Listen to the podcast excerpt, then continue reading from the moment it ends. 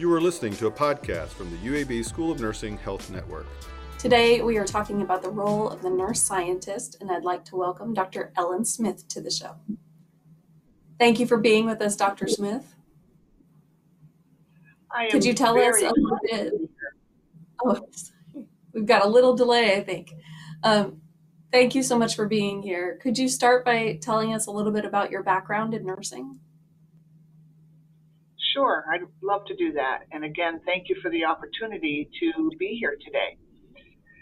So, I am currently the Assistant Dean for Research and Scholarship here at the UAB School of Nursing, and I'm also a cancer symptom scientist. And I started my career as a clinical nurse. I worked on an oncology inpatient setting, oncology meaning uh, uh, managing patients with cancer. And over the years, I expanded my scope and eventually became a nurse practitioner. And as a nurse practitioner, I began to really become increasingly concerned about some of the problems that my patients were having that I didn't know how to address. And so, for example, I was managing patients who had terrible nerve related pain. And as a nurse practitioner, my job was to try to help them relieve the pain. And I can maybe share in a little bit a few stories about uh, specific patients. But anyway, uh, that's where I started. And when I began to notice that there were clinical problems that were not currently addressed and that we didn't know enough about uh, based on the science, that's then what motivated me to want to become a scientist. So when you say scientist, we are we are referring to your preparation um, as a PhD prepared nurse, correct? That's correct, right. And so a PhD prepared nurse uh, is no different than anyone else with a PhD. And that PhD degree prepares you to discover new knowledge. And so that's what scientists do. That's their job. They answer complicated questions and try to learn new ways to improve our lives uh, in many different ways. So, yes, uh, a PhD prepared nurse, uh, their job is to do research. So, can you tell us a little bit about your preparation that was required for you to enter that role? Sure. So, at the very minimum, you have to have a PhD, but there are a few different ways to get to that point. And there's some controversy in the field about what type of preparation you need. There are some that say that you really must have a clinical foundation, meaning that you become uh, a nurse, a clinical nurse first. You get some experience working in a practice setting of some type. By doing that, this then informs your research because you experience some of the problems that are out there. How much clinical expertise you need, or if any at all, before uh, obtaining a PhD, again, is controversial. It used to be that we believed that you had to have quite a bit of experience uh, clinically before moving on, but we have since modified uh, that thinking because historically nurses were really taking too long to obtain their PhD. So they were working in clinical practice settings for many, many years before pursuing their PhD. And then this then resulted in having a shorter time as that scientist over the course of your career to discover new things. And so most recently, there has been for nurses to move right from their basic background, so their basic bachelor's of uh, science and nursing degrees, and to move right straight into PhD programs. And so, in some cases, nurses will move into their PhD training without having a lot of clinical experience. And so the other side of the argument about, you know, do you need clinical experience or not is that you don't really maybe need that much because again, as a PhD prepared scientist, you are learning how to do science. You're not learning how to be a clinician. And so there's probably some intermediate place. I was someone uh, that took a long time in clinical practice before I then moved uh, into becoming a PhD prepared nurse. Uh, and I wish I had moved uh, sooner than I did. I can certainly understand that. Um, and it's interesting if you think about it in terms of other fields where people can obtain a PhD, that they are not required to go get experience necessarily before moving into that role. Can you talk to us a little bit about the difference between a doctorate of nursing practice and a PhD prepared nurse? Um, because there are these two two branches of doctoral education in nursing. Sure, sure. So the DNP degree, or having a doctorate in nursing practice, is a degree that prepares you as a clinical expert to then take research evidence that has already been discovered and published and to implement those new findings into clinical practice settings. So a DNP learns how to take research findings and implement them, and, and by doing so, you know, helping patients and families uh, and communities and populations uh, to be uh, the best they can be, you know, healthy, and etc. But the DNP uh, uh, education does not prepare you to know how to do uh, scientific experiments. So it does not train you to be a scientist. So that's the main difference. Uh, and so the PhD prepared person is uh, learning how to actually create that new knowledge that the DNP then brings to practice settings. So, for people who are interested in potentially exploring a career as a PhD prepared nurse, let's talk a little bit about um, what that actually involves. So, about how long does that program last? Sure. So, in general, uh, PhD programs in other disciplines typically at the at the longest may take up to seven years. But again, in nursing, we've tried to shorten that trajectory uh, so that we're still producing adequately trained scientists, but that we're doing it in a more efficient way so that we can get nurse scientists out there uh, to do the work that is so desperately needed.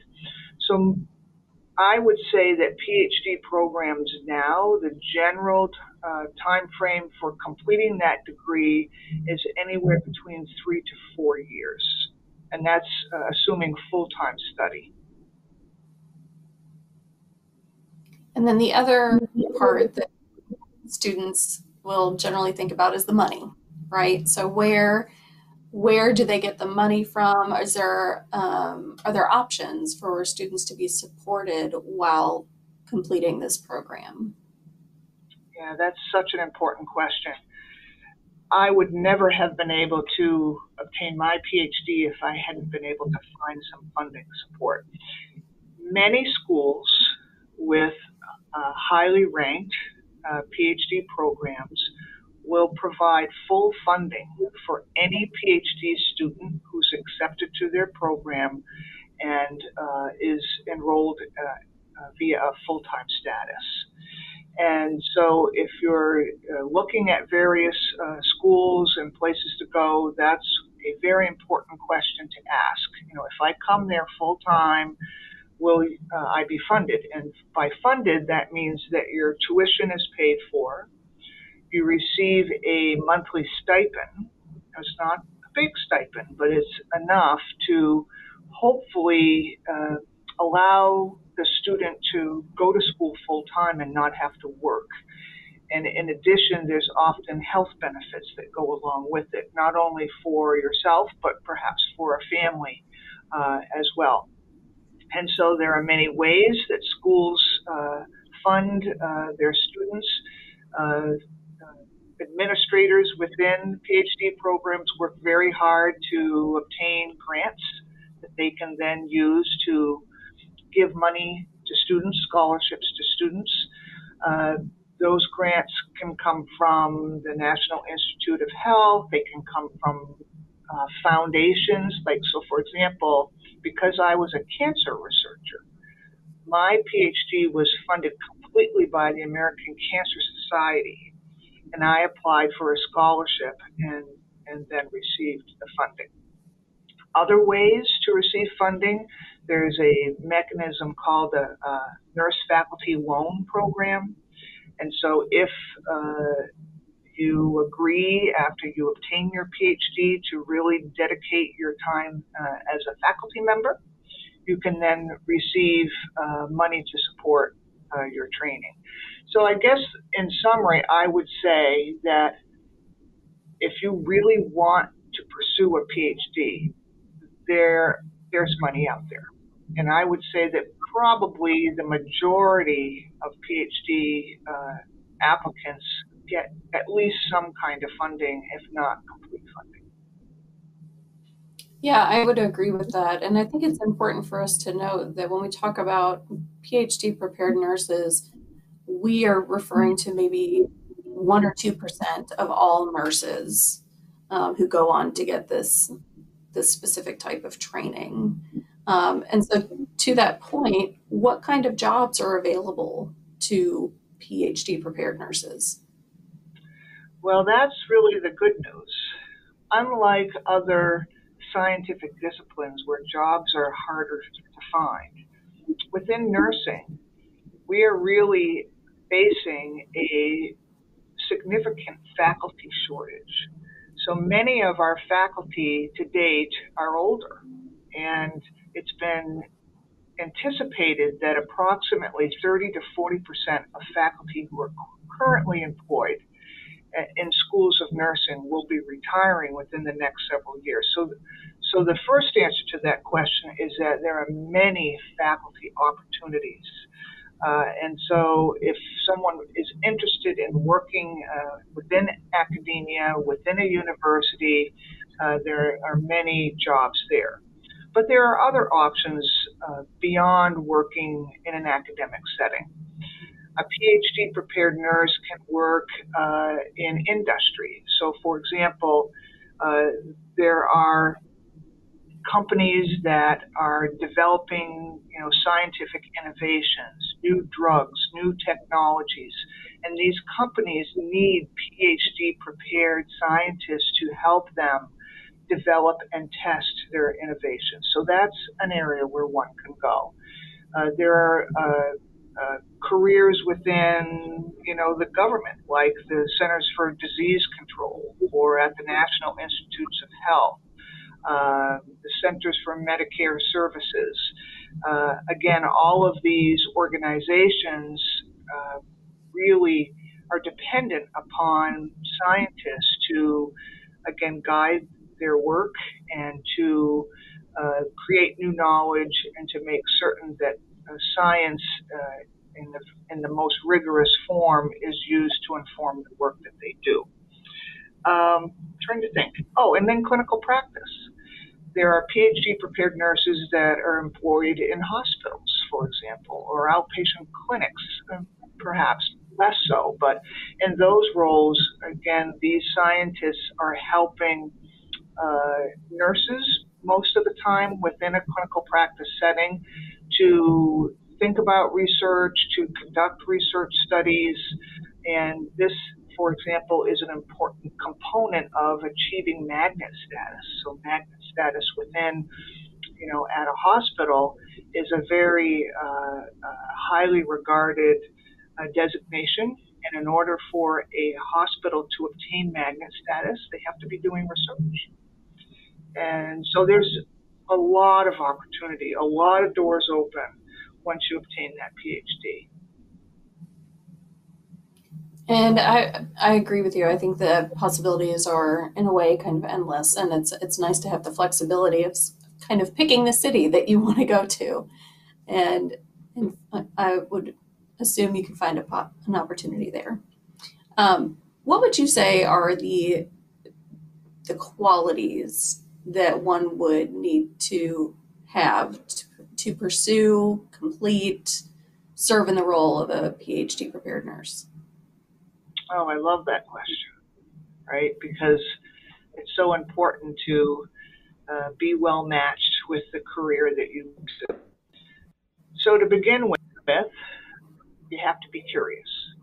You have to be someone who doesn't accept the status quo, doesn't accept the fact that we've always done it a certain way and that's the way we should continue to do it.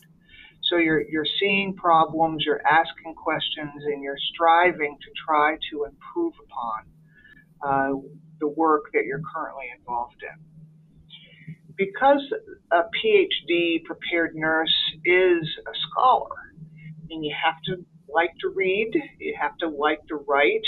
Writing is a critically important skill because in order to do the research, you have to write research grants or applications to uh, do your work, and so you have to be able to uh, tell a compelling story, pull together the science, be able to say, this is what we know, this is what we don't know, and therefore my research is important because it's going to address an important gap. So you have to like writing, and maybe if you're not as good of a writer uh, to begin with, you'll learn how to be a good writer uh, or a better writer uh, as you go through the educational process. You have to be collaborative because there's not any problem you can address all by yourself. Today's clinical problems are complicated and require uh, thinking from many different disciplines, and so you have to sort of like to work together with other people. So that's a critical skill. Being open to critique. So it's it's kind of a tough job because you write these research grants, you uh, then find something that you then want to disseminate. So you're then writing a, a publication about your results, and your grants and your publications all uh, go through a peer review process, meaning that your peers review your work and critique it. And so most of the time, when you write a grant or when you write a paper, which is critical to your work as a scientist, you're going to get a lot of feedback back that you might not like. it's tough, right? So someone will say, well, you know, did you consider doing it this way? Or, you know, I disagree with the methods that you use. So you get this critique back. And that critique improves your work and improves your science. So you have to learn how to take that critique in the best way possible and not uh, take it personally because you get a lot of critique, you get a lot of no's, you submit your papers, they get rejected, you revise them. And so having a bit of a thick skin, but I don't want to say that in a negative way. What I really want to say is you learn to really appreciate feedback because you get better and you grow as a result of that. You have to be perseverant because of that, right? So if you get a couple of rejections, you don't give up and you say, oh my gosh, you know, why did I become a scientist? I, I you know, this work is hard. it, it is hard, but you have to stick with it. And then I think the last thing I would say is you have to be willing to pivot. So you may have an idea, and you might find out that that idea uh, maybe isn't one that your peer reviewers think is important. And you know your peer reviewers are the ones the decisions about whether or not you get that grant whether or not you get those funds to do your research. So sometimes you have to change your focus a little bit while not changing it too much because you want to really stay within a certain lane and not, you know, di- diverge too much. But, you know, to be innovative uh, and, and to change a little bit uh, as you need to. So if you if you get stuck and you keep submitting grants and papers that your peers believe are not really impactful, then you better switch. You, you know, and figure out a, a different way to go. Absolutely. Couldn't agree more. Uh, can you tell us a little bit about a day in the life of a researcher? Is there a typical day, or what do your days look like? That's a really good question. And so the day in the life of a researcher really depends upon what type of research you do.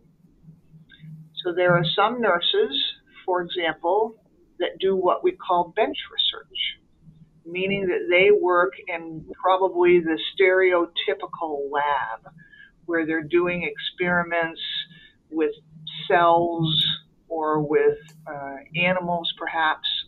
Um, and so, again, as a PhD prepared researcher, you are not necessarily doing all of the the work that's required to do the experiments, but you're designing the experiments and you're supervising and you're training the experiments. So you're kind of you're the leader of your research. So in a typical day uh, for me, so I'm not a bench scientist. I'm a, uh, a scientist that conducts clinical trials with patients with cancer. Clinical trials meaning I uh, come up with some kind of a, a, treatment for a problem, and then I test whether or not that treatment works.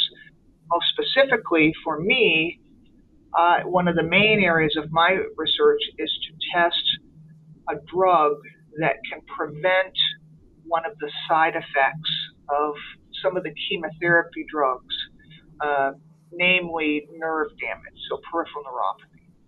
So I have to spend a lot of time reading and writing the grants that will then fund my research. So a lot of what I do every day is that reading and writing and revising. And then uh, once I obtain money to do the project, then I pull together a team of people and I'm pulling together that team actually before I get the funding because they help me write the grant. They give me input on the grant, and then I pull them all together, and then we work together to do the research. And so, for example, right now, I have a study that is being conducted across the United States. Uh, there are patients that are participating in about 50 or 60 sites uh, all across, uh, uh again, the United States and so my work is to make certain that my research uh, is implemented properly at those sites. So I'm training people at those sites. I'm uh, attending national conferences where all those people come together and I listen to them about what kinds of problems they're having. Uh, I again teach them about you know what are the procedures that are important which patients are eligible, which patients, you know, can we actually uh, test this treatment on, right? Because you, again, as a scientist, you have to make certain that you're controlling certain things that might affect your results so that you can say at the end that it was my treatment that caused an improvement in a symptom and it wasn't because of some other random thing. So anyway, I'm supervising all of that. I'm meeting with my team every day uh, in some way, either uh, virtually or face-to-face meetings. We're monitoring our work. Uh, we're addressing problems. Uh, so, for example, you know, we're always wanting to make certain that we're able to accrue or um, uh, encourage participants to take part in our study and sometimes accrual is tough. And so you have to figure out, you know, how do I find the patients? How do I engage the patients? How do I make certain that I'm getting the right patients? How do I keep the patients on the study so that they don't drop out? Because if they drop out, then that doesn't help us answer the questions. So it's a combination of um, writing and working with teams to uh, get the funding and then figure out how to do the work and then collecting the data. And so then after you collect the data, then your last phase is that you're analyzing the results and you're working with people who are experts in that, so statisticians. And uh, you crunch the numbers and you see that at the end, oh my gosh, the patients who received the treatment had less nerve pain than the people who didn't. And then you spend more time writing up the results, and then you start all over again. Uh, and so you're not necessarily in clinical practice settings, right? So you you have that expertise and you work with people in the clinical practice settings, but you have a team that will actually go to the clinical practice setting and work with the patients. So I don't know, that was kind of a, a long description, but uh, I think that probably covers it for most researchers. Yeah, I, I think that was a great example. And especially when you talk about the teamwork and the collaboration that you have to engage in to be a successful researcher. I think that was very well highlighted. What what are the major challenges that you have faced in this role and how did you overcome them? So as I mentioned, it's not an easy job. It requires again a, a lot of focus, a lot of hard work. It's definitely a 40 hour a week job and most often more than that. Uh, the challenges, I think probably the first main challenge is that you have to get that funding. And you're competing with people all over the country who are, will also write a grant application and hope to get funding for their project. And so all these applications go to the funder, whether it's the National Institute of Health or a, a foundation like the American Cancer Society, and uh, you have to write such a well written and compelling and impactful application that they pick you for funding. And depending upon the area where you are working, so if I use the National uh, Cancer Institute as one place where I go to funding to get funding, only about 8% of the applications get selected. So it's very competitive and you're spending a lot of time. It's sort of like I explained uh, this to my husband who does custom woodworking. It's like you work with a customer to, you know, for three, four, five months to build this beautiful piece of furniture. And then you present it to the customer, and the cu- customer says, eh, I don't like that. Start over again. So, so it's the same kind of thing. You put a lot of hours and time into your work, and you don't always see a payoff. And so that's why you have to be persistent and keep trying. So that's probably one main challenge. Mm-hmm. Another challenge is related to where you're working.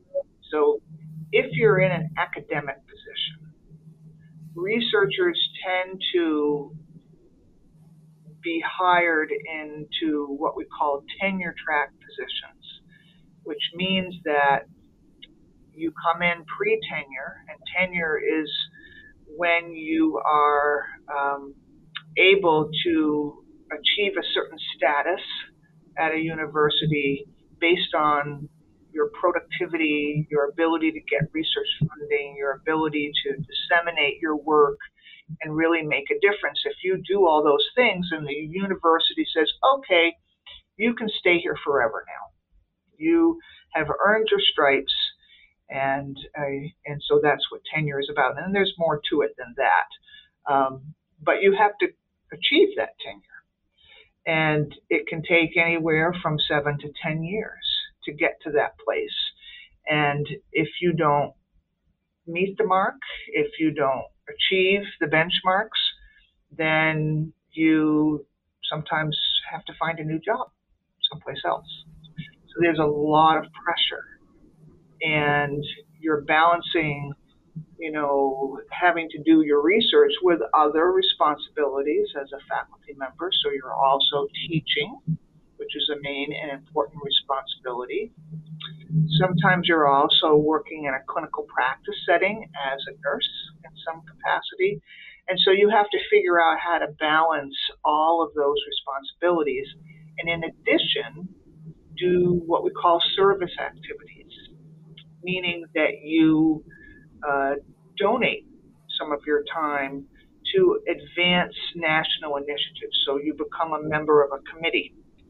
And maybe, as one example, you volunteer to be someone who reviews grants and makes those decisions about who receives funding. And again, that's, you know, we have an obligation to do that, but it takes a lot of time. So you have to balance all of those things. So it's it's it's tough and it's stressful.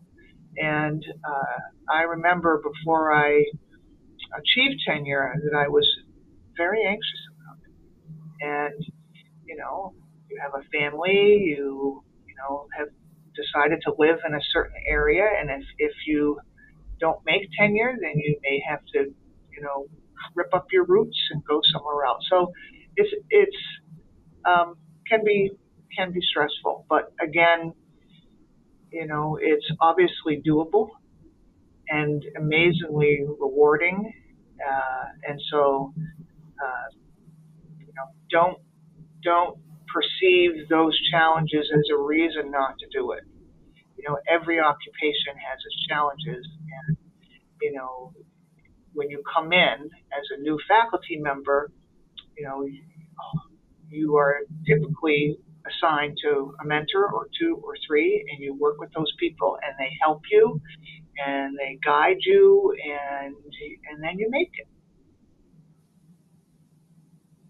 You know, there's um, this reminds me there was something someone told me when I was interested in pursuing a PhD, and that was that one of the beauties of the PhD is that you can kind of create your own job description.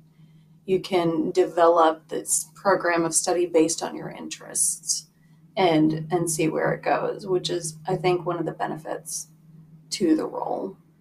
Um, Oh, yeah. What are some resources that we could point people to if they are interested in nursing research? Right. And so I think we have um, some uh, uh, slides of some of the resources that are out there online. So the National Institute of Nursing Research is one of the resources where nurses can go to not only uh, get training, but to obtain funding for the research. And so you can go to this website and you can learn about all these opportunities, uh, as you can see uh, highlighted here. There are other resources that you can use to really understand in more detail what is a research focused, meaning a PhD prepared uh, person. Uh, what do they do? What does that mean? How uh, do you get the training? And, and what will uh, you be able to do at the end of the day? So you're seeing here displayed on the screen, again, a variety of resources. So the American Association of Colleges of Nursing is a really great place to go to learn more about, again, the PhD versus the DNP. And in addition, I mean, you can always reach out to uh, faculty at a university where you're thinking about going. And the one thing I didn't say that I want to emphasize is that if you're considering a PhD, it's important that you go to a school where there are faculty experts who do the thing that you want to do or to study the thing that you want to do. Because the PhD degree is really a mentored degree. So you go and you're matched with a mentor who has expertise in the science that you want to learn more about. You take courses and such, but then you're working very closely with a mentor Uh, so anyway, you know, in deciding where to go, you can always uh, reach out to uh, folks at a particular university, such as the director of the PhD program or the director of the DNP program, and uh, talk with them about, you know, what is your program like? Uh, talk about what your interests are. They can help match you with uh, faculty who have uh, expertise in your area. So I guess what I'm wanting to say in summary is that you don't just go to a school that's in your backyard. You go to a school where the mentors are there that can guide you to do that work that Dr. Jones just mentioned that you have cut out for yourself. Uh, and, you know, so that you can really design your own pathway. And the other cool thing about being a PhD researcher, nobody tells you what to do. really, right? It's a very autonomous type of role. Yes, you know, you have to do certain things and participate in meetings and teach courses and such. But, you know, my mother will often say to me, What are you doing? Are you working today? You're at home? What are you doing? And, you know, I I plan my day, I you know, and so that's like a quality you have to have, right? You have to be pretty self driven and be able to, you know, push yourself. Nobody's going to tell you what to do or when to do it. And so you might like that. And, and if you if you need a lot of direction, then it's probably not the best job for you. Yeah, ec- excellent advice. Excellent words of wisdom. Uh, well, any any other final thoughts or takeaways for people who are interested in the role of the nurse scientist? Yeah, I, I just want to emphasize what is it about being a nurse researcher that is so exciting?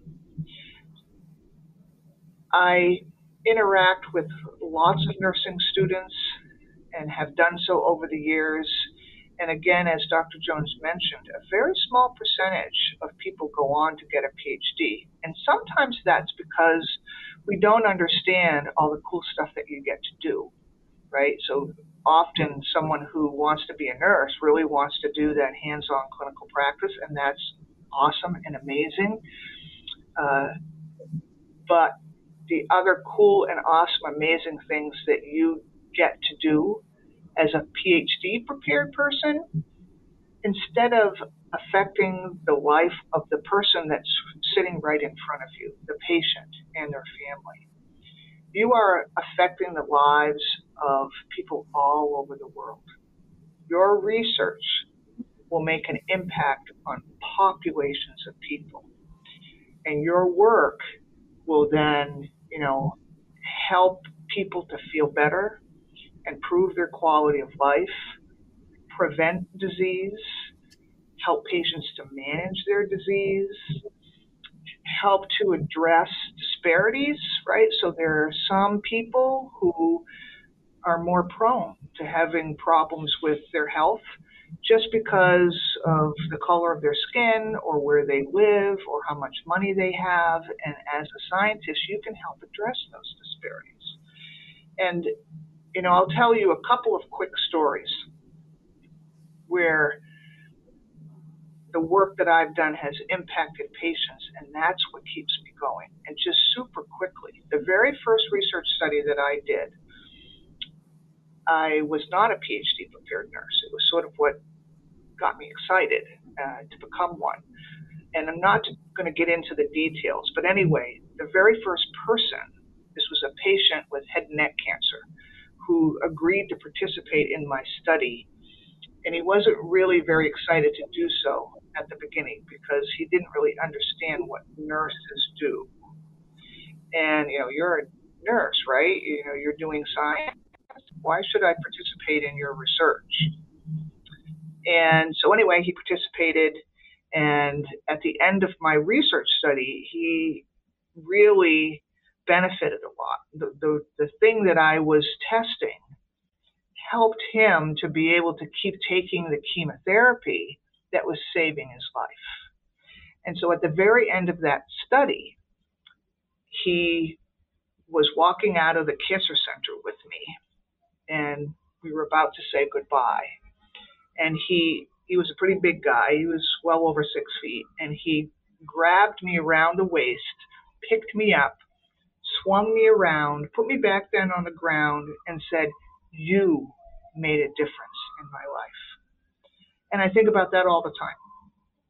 And I have people from all over the country who have read my work, not only scientists, but students and, you know, trainees and, and patients and their families. And I have one particular family member from Greece who every holiday sends me an email message to wish me a happy holiday because he was so grateful for the work that I did. So that's what keeps me going, and that's what you can do as a PhD prepared nurse. Thank you for sharing those. And thank you so much for sharing your time with us and your expertise and your experience. Uh, we, uh, I'm very grateful to have spent that time with you. That's all Thank we you. have. Yeah, that's all we have for today's show. Please remember to like and subscribe to our network, and we'll see you next time on Clinical Pearl. Thanks for listening to Clinical Pearls from the UAB School of Nursing Health Network. This podcast is also available in video form at youtube.com forward slash C forward slash nursing network.